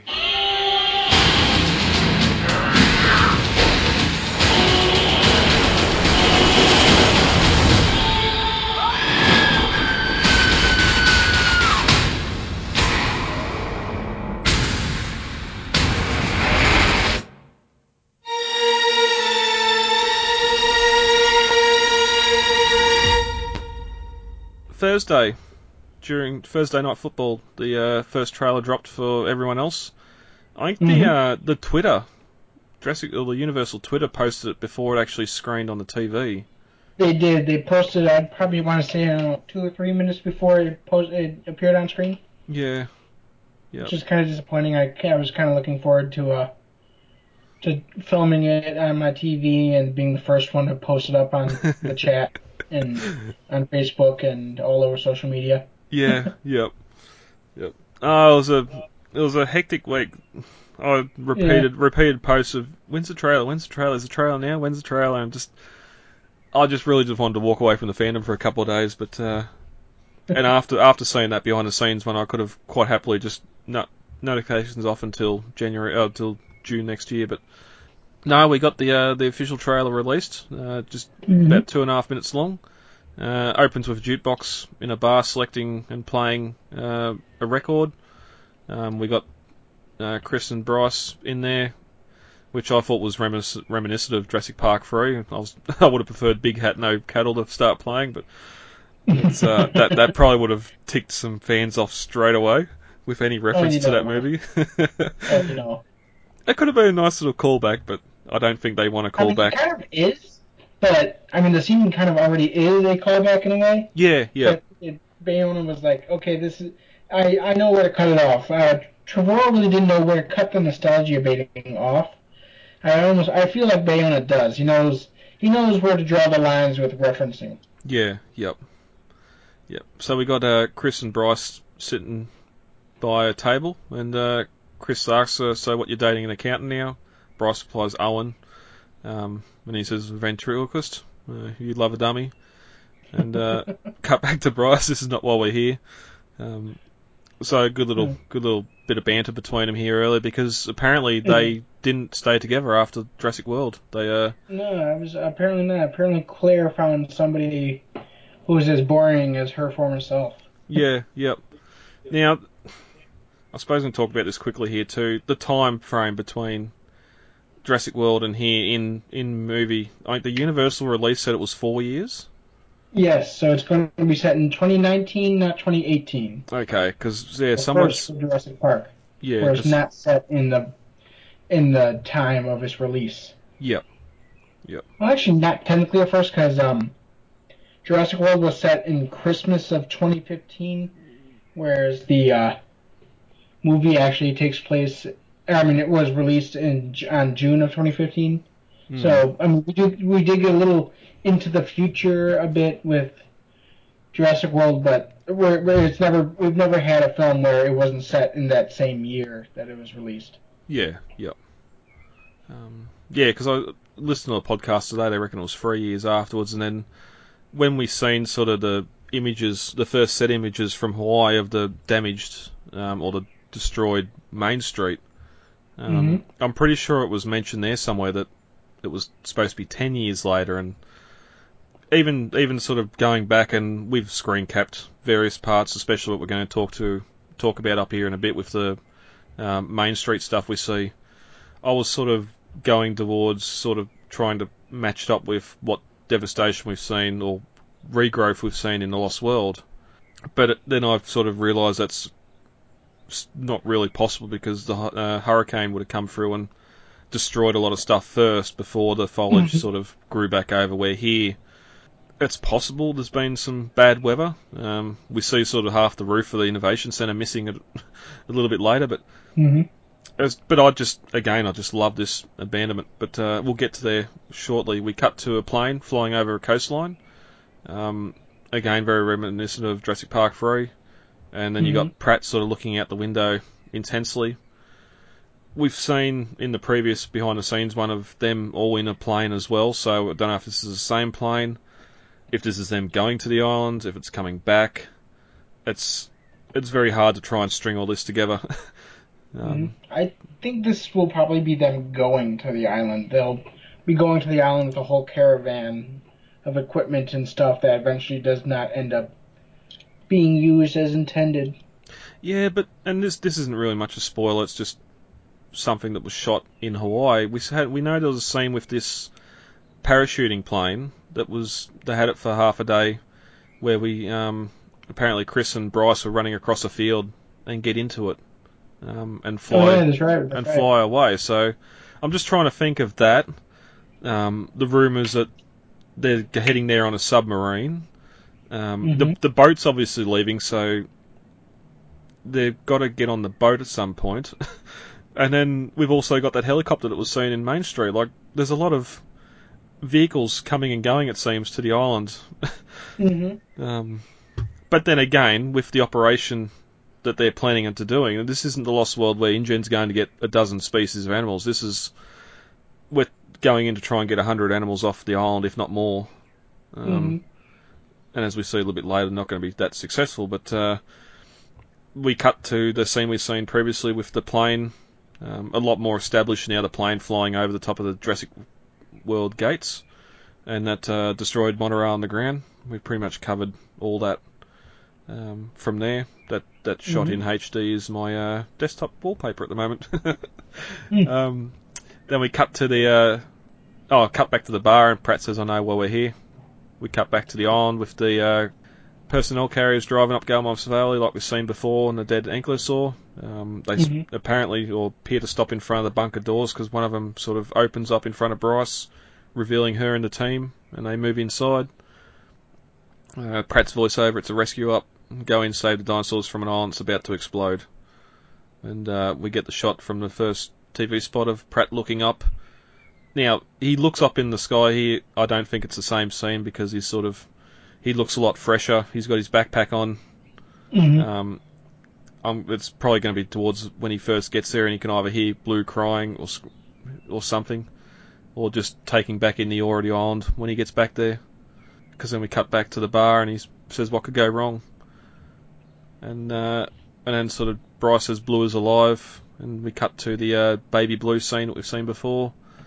And back at the bar, Bryce tells Owen that he raised her, and he Mhm. sort of gets that sort of look maybe not shameful, but that look on his face of, oh yeah, she is still there and she's going to suffer like all the other animals there. Now, this goes back to Jurassic World as well with, okay, he's a Navy man.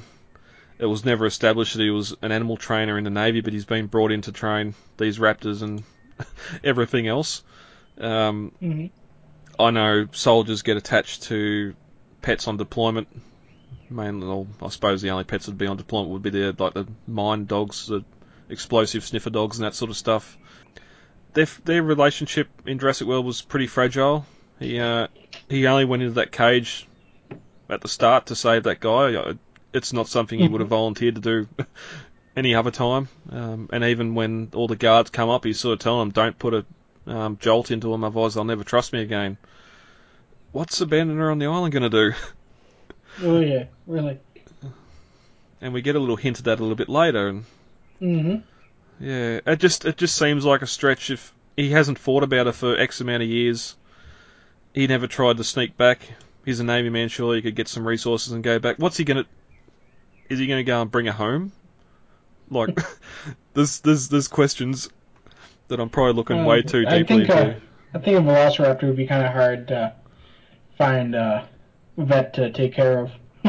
Yeah, but maybe we've we've been speculating that it's either Baby Blue or Blue's baby. Maybe there's a piece of technology back in the old visitor center that uh, makes shrinks dinosaurs back down to infancy. That whole that whole Biosyn pygmy dinosaur idea. Mm-hmm. that's that's the only thing that makes sense. But anyway, um, uh, go on. So, then we get um, no, that's not it. That's not it. Lost. Then we get the jukebox music stops and uh, a real weird violin shriek. Credits pop up from ex- executive director. No, it should be executive producer Steven Spielberg. Yeah. We pan through the gift shop as the trip carrier drives down broken window on Main Street, and uh, we get the voiceover: "Do these animals deserve the same protection given to other species?" Um, And it's great here. We get the first kind of close up of a uh, Compsognathus uh, looking at the a Compsognathus looking at the um, cages as they bring them in. And Yeah. It's among the all these toy dinosaurs, including a toy um, uh, the Allosaurus toy from hmm the, from the Jurassic Park 3D toy line, uh, so, uh, the Jurassic World Ankylosaurus toy, the Jurassic World Dilophosaurus toy, Yeah. and a couple Stomp and Strike T-Rex toys from again from Jurassic World. Yeah. Toy. line. Which in marketing for Jurassic World, I remember Um, I think Pratt was doing a, a live feed with one of the morning TV shows over there or something from a gift shop, and it had a lot of the Hasbro stuff in there as Oh, yeah, it props. Um, That and Hasbro um Hasbro prototypes as well that yeah. of course were better than what we actually got. Although we never got that big green raptor claw, or we didn't hear Mm. anyway. Oh, we did. We we have plenty of them. We still have plenty of them left over in our stores. Dang it. Um, I'm, I'm sure they're hundred send you one, bucks. I'm sure they're hundred bucks on eBay now. we'll talk about that later. Um, yeah, and it's just a weird cut here because he got this. I know a lot of lot of trailers now for films are sort of going with the older older music um, to tie in. I don't really feel it matches the scene here. Again, it's Mm. just a jukebox in the back corner, so okay. But then it just stops, and we get this violin shriek with uh, Spielberg's name come up. Um, pan through the gift shop. I just love how the the compy's sitting there like it's one of the other toys, and all of a sudden it scurries off. Um, again, sort of seeing through its eyes that these people, there's people back here after X amount of years, and they've brought cages with them. Um, and just great again to see more confirmation of compies on Nublar. But we cut to the team on Main Street here as well. They're sort of walking up, um, and we get the voiceover again, which, as the same voiceover before, it's the uh, chief judge or whoever's running the inquiry back on the mainland, uh, or should they just be left to die, referring to the animals. Um, and you get uh, Pratt and Co. looks towards the Innovation Centre, and we get the return of the Brachiosaurus lumbering by. Uh, gives, gives a little bellow, and uh, hmm yeah, first time since Jurassic Park. Uh huh. First time we've seen the female Jurassic uh, Brachiosaurus, especially. Yeah, yep, yep, and it's just good here they didn't do the, as we said sort of last week with the uh, progression of films and changing up designs every time. Mhm. Um, it's it's going back to that Jurassic Brachiosaurus, not a further evolution of the Sorna male Yeah. that we see, which again sort of doesn't match anyway, and it fits for what it needs to do there. But yeah, just Brachiosaur Main Street gives that little bellow. hmm The CG looks real good. I'm just I love the set, like the area, um, the destroyed innovation center, trees and palms and shrubs growing up through the the street and hmm um, canvas umbrellas and that sort of flapping in the wind, half destroyed. It just I love it. And uh, as we said for the previous trailer, this is also the first 57 minutes of the film, so I think they're going to be my favourite 57 minutes of the film. but uh, speaking of something we haven't seen from the first movie, well, we have, but uh, we cut back to the courtroom, and uh, Malcolm's on the stand. These creatures were here before us. Cut to Rex, uh, Chris and Bryce in the Rex container that we've seen before. Uh, back to Malcolm, and if we're not careful, uh, shot, and then here we get these shots of these Stegosaur and some other animals in cages in a hold of the Mhm. ship as it pans toward the rear of the ship as it's leaving the island, and you just sort of get a quick shot of just an island of magma and lava, Yeah. um, which is right. We do see the the mountain exploding there in a couple of the shots in the la- other trailers, but um, this is it, the the island's not just going to explode and disappear off the map. It's going to be lava. Yeah. The island's still going to be there. It's just Yeah, no no vegetation. it's just going to be a rock in the ocean. Well, then again, we also don't know how powerful and how much of an explosion is going to be. Yeah. Could just cover the first northern half of the island, and the rest of the island will be fine. You know. Well, and that's yeah, the the it's in the north. It might come down as far as the lagoon and the southern end of the island's fine, but like, we we know that they want to get away from the islands, and this is the way they're going to do it. And Mm-hmm. there's gon- there's not going to be anything left. We're either going to get a news report of something at the end, or something to say the island's gone. Then we get um, Bryce and Justice in the bunker here as well as lava starts to flow down around them as the uh, baryonyx approaches. And um, we finally cut back to Malcolm again to say they'll be here after us. Mhm. Um, which is just the way he's saying is really sort of somber and it reminds me a lot more of his David Levinson character from Independence Day more than Malcolm. Um, that yeah. first, that first, that first line we got in the previous um, behind the scenes trailer, where he's sort of like, "What you're on talking about dinosaurs again?" That's just it, that felt like very Lost World, just he's he's fed up with everyone. I've told you so. Mhm. I'm going to be snarky and drop trailer lines, which is a good Malcolm. And it's sort of here he's just really slow. He's sort of really ominous. Yeah, Well, here he almost feels almost like um, this Malcolm is rubbing in your face. Ha ha ha! I was right for 20 years. You know? Well, again, now he's seen the Jurassic World fail as well, so it's just another another card in his deck to say, hey, look, all these times you've tried to do Mhm. it, it hasn't worked. Whether what he's saying here reflects on anyone else trying to do what InGen did, or if it's to reflect on going to save the animals, because he sort of said that like these creatures were here before us. Yeah, so. Or they'll be here after, which I thought was very ominous to where part three might go. Mm-hmm. Um, or it just might mean that stop being stupid, man. Otherwise, we're not going to be the dominant species anymore. But then we cut to the uh, the side of the mountain exploding again, and the um, pterodons flying or fleeing the eruption. Uh, more Mhm. shots, or the shots of the harbour exploding again. We've still no, still no lava bombs, just the explosions themselves. So again, it might just be un, unfinished film. And then we cut to uh, Blue jumping out of the forest onto the back of Explorer 04 behind Mhm. Pratt.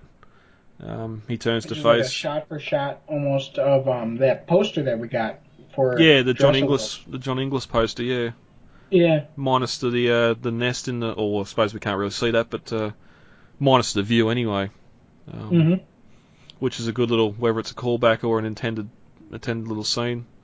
I do have a problem here with the Explorer moving when Blue jumps onto it. It's been there for 30, 30 years. It's it would it'd be implanted in the ground pretty solidly, but Yeah, again. I'd again, so. nitpicks, yeah. um, and yeah, because we got sort of Blue and Chris face to face here, face yeah, face to face, and uh, he sort of tells her, "You know me," and reaches his hand Mhm. out. It's interesting that his he, when he says that you know me, he's in the same exact position, fist closed and open handed, Mm. as when we first see him when he's directing the Raptors in Jurassic World. He Yeah. kind of looks like the clicker. Well, that's Kind I, of I, I was kind of- nearly I was nearly waiting for that sound effect Yeah.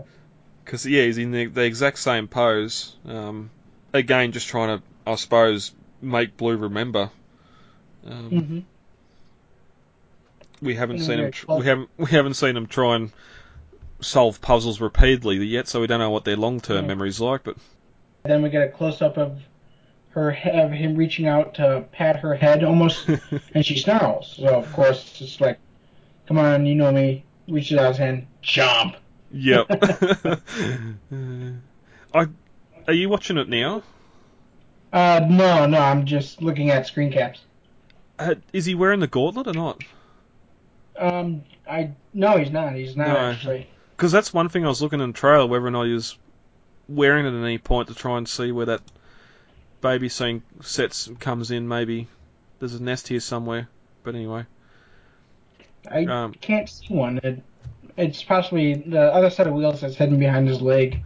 So I doubt it's not going to be in the wheel well. Um, yeah, the rat, I could see compies having a nest in the wheel well, but not raptors. You'd have to do some gymnastics to get the eggs in there in the first place. so, but uh, no, it's good we sort of see uh, Owen and Blue in the trailer as well. Mhm. Shows what his motivation or his supposed, supposed motivation is to go back to save her and not necessarily getting a check with some zeros on it. Um, we get the shot of the volcano blowing its top from before, but this time it's sort of shot from above as the camera's panning around, which looks fantastic because you get that nice view down Gallimimus Valley as well. Mhm. Um, and you get the uh, 4 being bumped and the uh, Carnotaurus reveal. Actually, um, going back to the previous shot of the mountain exploding, if you look closely, you can see uh, little smoke bits where fires have already started from lava bombs. Oh, okay. But yeah, Nice. Well, they, they advance. Carnotaurus, Carnotaurus. Carnotaurus. Finally, we've been waiting 20 years for this dinosaur to appear in a Jurassic Park movie. and it looks fantastic. It does. It looks so cool. I, I just love the darker darker tone, the the orange cues on it, the textures on it.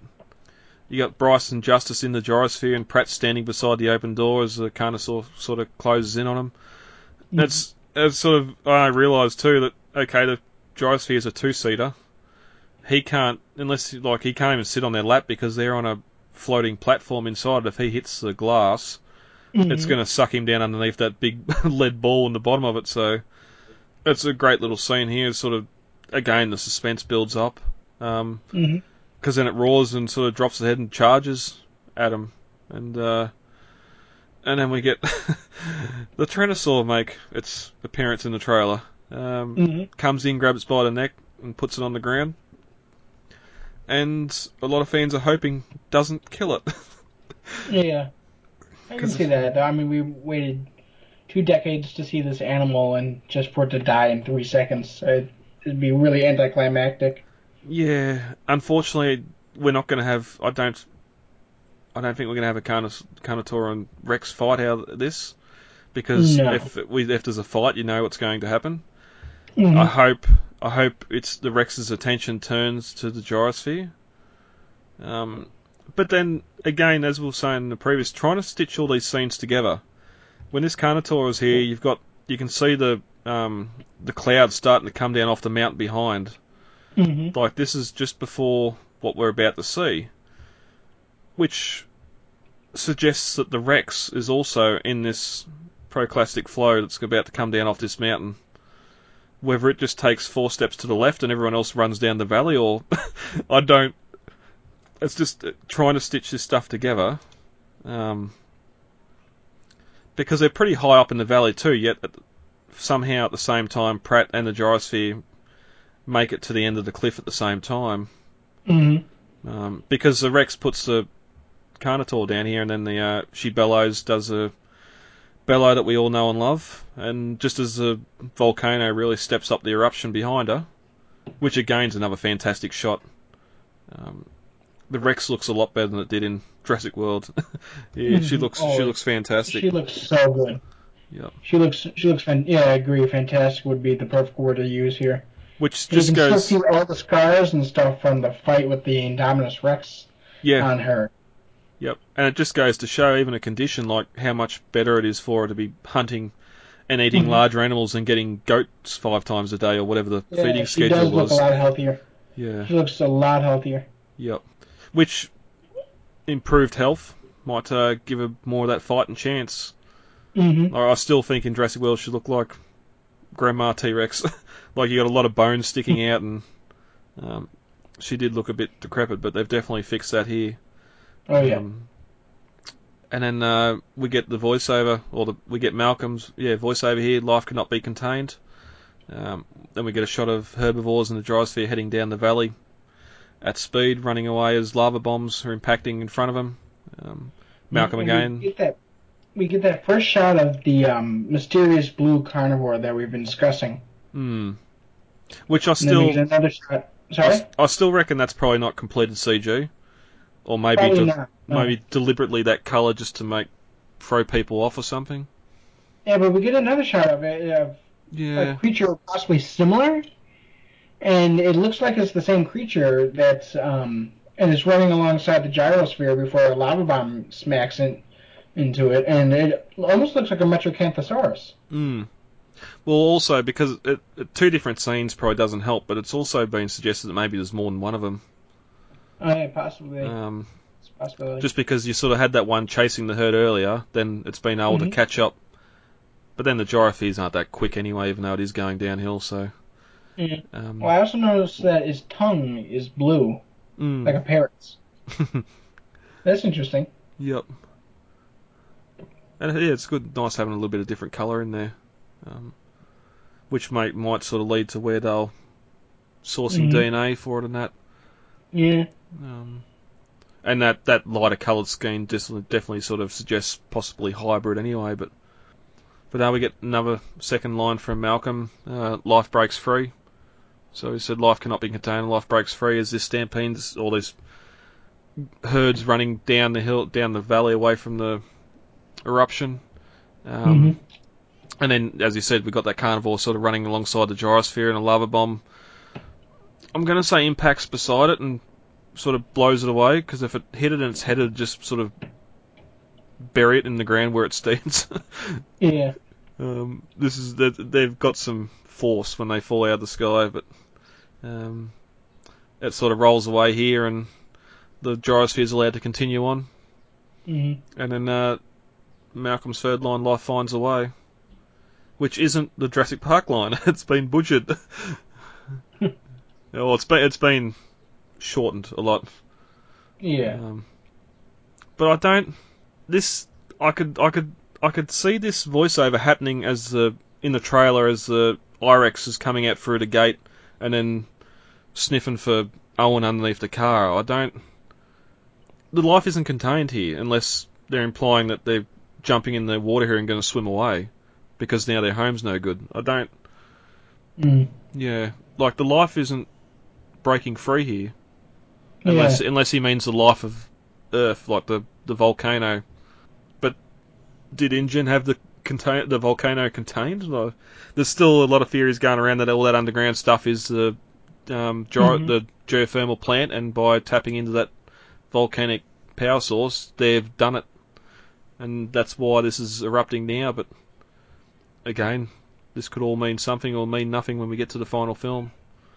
But we cut to black, and then we come back on a high ridge close, coastline, and Mhm. we got a whole lot of species of animals here running towards the cliff.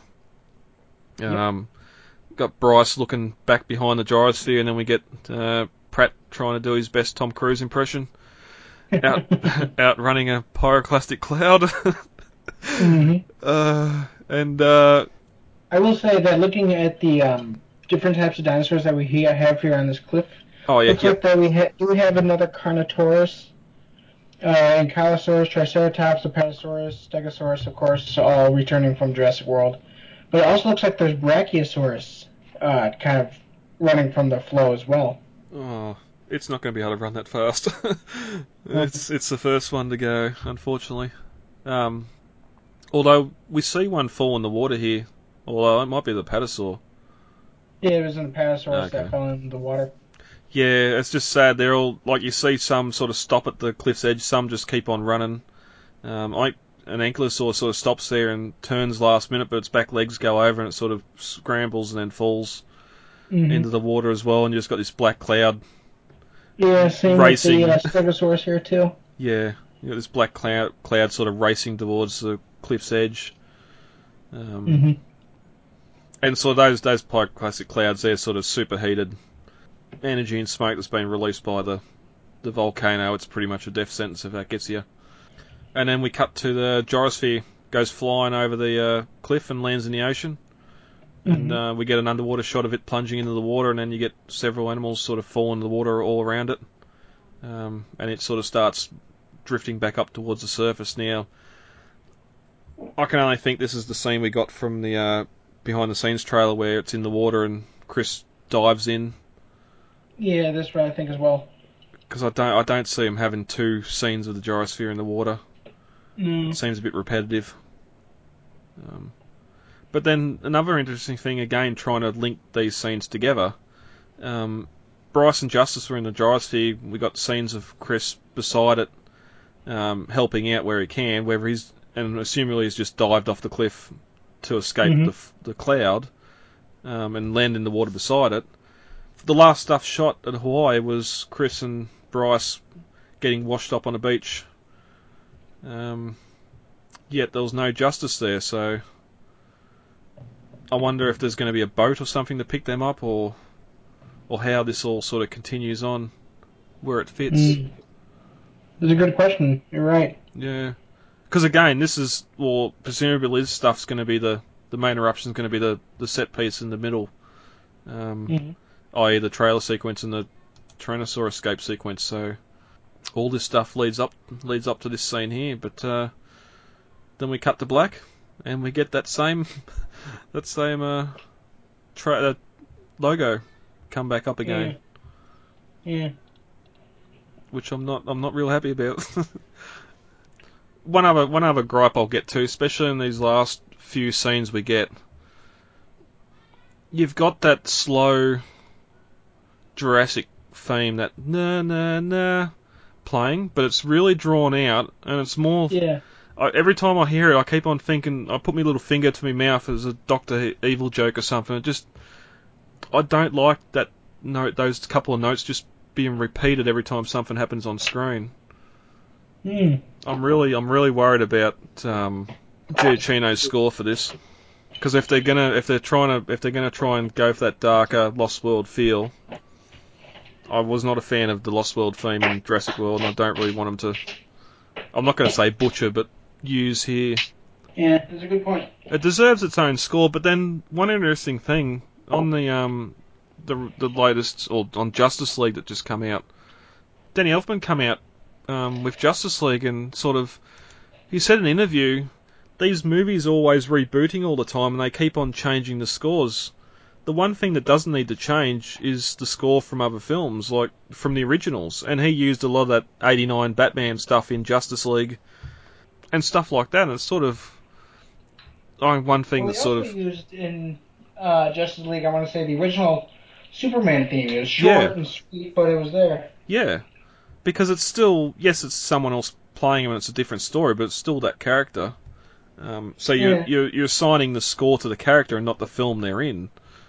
So it was just interesting you said that, and then here we're sort of whether we're going to get cues from the Lost World or like one of the biggest gripes people have, or I have with the uh, Jurassic Park free score is the fact that the Jurassic Park theme is used for every single moment of excitement or every single moment of being triumphant, Yeah. and it's just really overplayed, overplayed. But it is it is that score, and it's nice to have on screen. So, um, but yeah, I just just even the, the scoring for the whole thing. You started with that jukebox, and then you had nothing. Whenever people are talking, there's no score, and then it sort of picks up. You get that standard trailer drum beat or drums playing. That um, yeah, that was probably my biggest problem with it. Hmm? That was probably my biggest problem with it. Just the Oh. not having a decent bit of music to accompany Yeah. to really get the suspense up. Another thing is Giacchino might not have the uh, final score ready. Well, there's that, and nine times out of ten, trailer trailer music doesn't appear on the score anyway. Yeah. Because I'd really love the like that music that plays for the Lost World trailer, but it's sort of very Bruckheimer Pirates of the Caribbean sort of stuff that's been reused hundreds of times. I'm sure it's on a Mhm. score that come out for a film later on, but um, yeah, yeah. What uh, what about you, Dave? What's something Honestly, you? I think it looks awesome.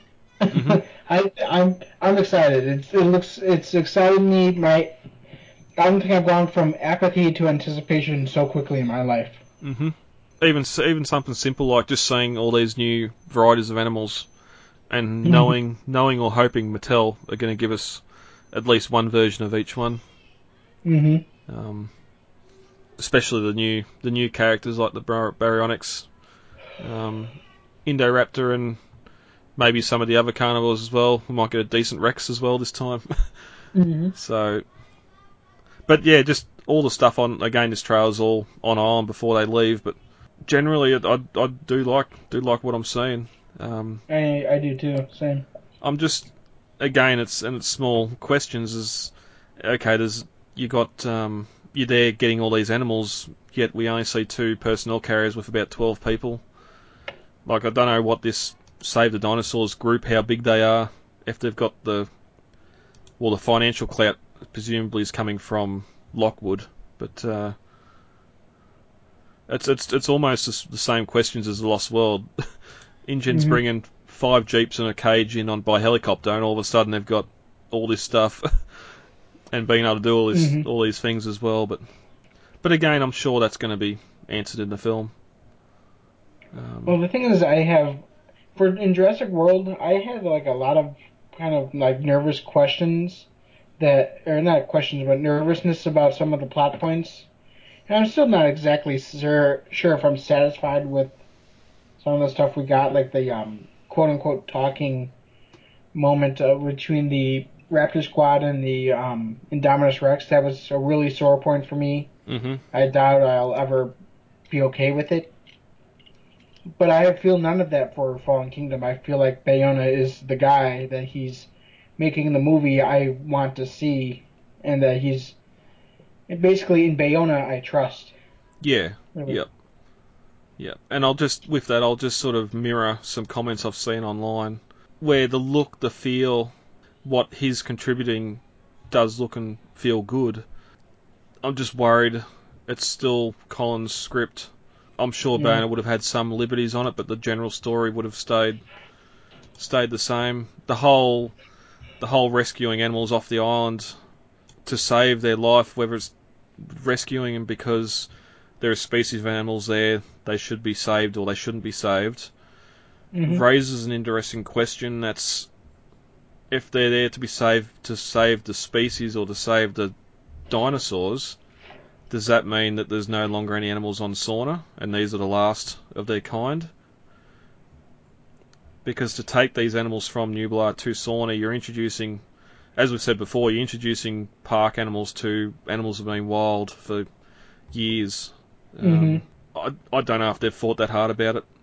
Again, we we don't we don't know anything about the film apart from what we've seen on screen and a couple of leaks. So um, it's just all these little questions. It, the same. It's going to be the same problem I had with Jurassic World. I'll have all these questions and some of them unanswered, and I'll be all sour and pouty in my room. Yeah. So um, as long as long as some of the stuff's addressed, they'll be happy. But um, no, it looks good. hmm There was one other one other TV spot that um, sort of come out just after as well, with uh, a shot of Lockwood's cane dropping, and it shatters across the ground, presumably in the mansion. Um, some have suggested this is probably probably where he meets his demise. I wouldn't be upset if the villain of this movie lives. Honestly, I'm not sure if I would be either. But I mean, because from the sounds of what will happen is that he's going to have like a turnaround moment, Mm. like like Hammond did, where he realizes his mistake and he hopes that he can amend it somehow. But this time he won't be able to amend it. The dinosaurs will be loose, everybody, and they won't be able to do anything about it. Yeah. You know. Yeah, so maybe maybe he's throwing down the cane to say, "No, I'm letting go of the past." The gripe I had with Hammond or whatever else, and my Mhm. real focus is my granddaughter that's currently being chased around the mansion or Exactly. or what have you. Yeah. Um, hmm I didn't write any more notes on it, so I don't even know what happens the rest of the trailer. I was just I was just curious. I mean, because you did bring up um, that it was possibly made of glass, but then of course Yeah, amber can shatter. You know. Yeah, I'm not I- sure if it would shatter like glass, but I remember I had an obsidian, um, which is like a volcanic glass. It, it was an arrowhead, and it um, it was really I liked it a lot, but I, I ended up it fall, it fell out of my hand and hit a hardwood floor and Oh. shattered in like a million pieces. Yeah, I, I posted in the in one of the groups about it on Facebook, and uh, one member on there said he had some specimens on a shelf and they fell. Um, Mhm. Luckily, it sort of fell into shards, so he could sort of sit it back together. Mhm. But um, yeah, not not def- not not a good sign. But um, I'm sure we might get one one or two more TV spots between now and February. But uh, apart from that, it's going to be all toys now, and what our Ironhead Yep. do. Because the other the other uncertainty I've got with Colin doing the script is in the marketing post, or might have been during Jurassic World. There was a lot of um, the, the sequel being made to be like Grant's line from the uh, the dinner scene, where this Mhm. seems to have sort of skewed away from that a little bit. And even he's he was saying, imagine dinosaurs open source and Apple versus Macintosh and stuff like this. Mhm. All that, none of that. I don't see any of that in any of these trailers at all. No, no, I'd have to say that probably um, Jurassic World. I would say next to um, Jurassic World after Jurassic Park three is the least scientific of the Jurassic Park movies, Mm. and I'm not even sure about that because There really seems to be. I mean, there's like no science at all in Jurassic World, and even then, uh, Jurassic Park three had some science. Yeah. You know, I mean, even if it was very wrong and erroneous, it was still there. Yeah. And Jurassic World, these Jurassic World movies just don't seem to have that same kind of science background in them that Colin or that Michael Crichton introduced into the franchise. You Yeah. know. Yeah. And so I think that is my biggest worry about these Jurassic World movies is the dialogue, because I Mm. didn't really care for the dialogue in Jurassic World. Yeah. Yep. And it just, I wonder if, I wonder if perhaps something's happened with Universal after Colin was let go from Star Wars. If they've sort of had a look at the situation, and gone, okay, we need to change a couple of things here and there, or, or what, what sort of happened? It's sort of, by the time we get to the release, it'll be fine. But it, I'd also find it weird that Colin's the one sort of pushing all the ad- advertising that we're Bayona the director. Mm-hmm. Yeah, sure enough, he's well Spielberg's executive producer. What's uh, what's Colin? He'd be executive producer as well on this. I'd assume, unless he's co-director. I, I just, I just find, no, no, he's only executive producer as far as I know. yeah. So yeah, I just Oh, found. oh, and also writer. He, him, and Derek Connolly did write it. Oh, okay. Yeah. that's right. Yeah. So I don't, I don't know because a lot of there's a lot of yays and nays when Colin left Star Wars. So I was just to have him in front of the marketing campaign at the moment as well. I don't know if that's a good thing or a bad thing, but um, but I think generally across the fandom, there's um these two trailers and the teasers we've got have uh, been pretty well received, Mm-hmm. and everyone's excited for what's what's coming. The beginning of the end. All right, so that's that's been a long one. Uh, Yeah. Anything else you want to bring up about the trials before we head to bed? No, I think we're good. All right. As again, anything that uh, we might bring up later on, we can talk about in future minutes. Um, Mhm. No minutes 60, uh, 73 and 74 this week. They'll be next week with uh, Dieter's demise. Um, Yep. But until then, it's time for us to get out of here. Yeah, well, it's been two hours, so but that's two hours well spent. Agreed. All right, guys, let's get the hell out of here. Contact details are on the website, thelostworldminute.com. You can email feedback to thelostworldminute at gmail.com, Facebook, The Lost World Minute, Twitter at The Lost World Minute, and Instagram, The Lost World Minute. Easy to remember. Yeah, yep, very easy to All right. remember. uh, David, thank you for joining me for this record. welcome. And uh, we'll be back. I've been Brad, I'm Dave. and uh, we'll talk to you all later. Goodbye. Talk to you later. Bye. It is absolutely imperative that we work with the Costa Rican Department of Biological Preserves to establish a set of rules for the preservation and isolation of that island. These creatures require our absence to survive, not our help. And if we could only step aside and trust in nature, life will find a way.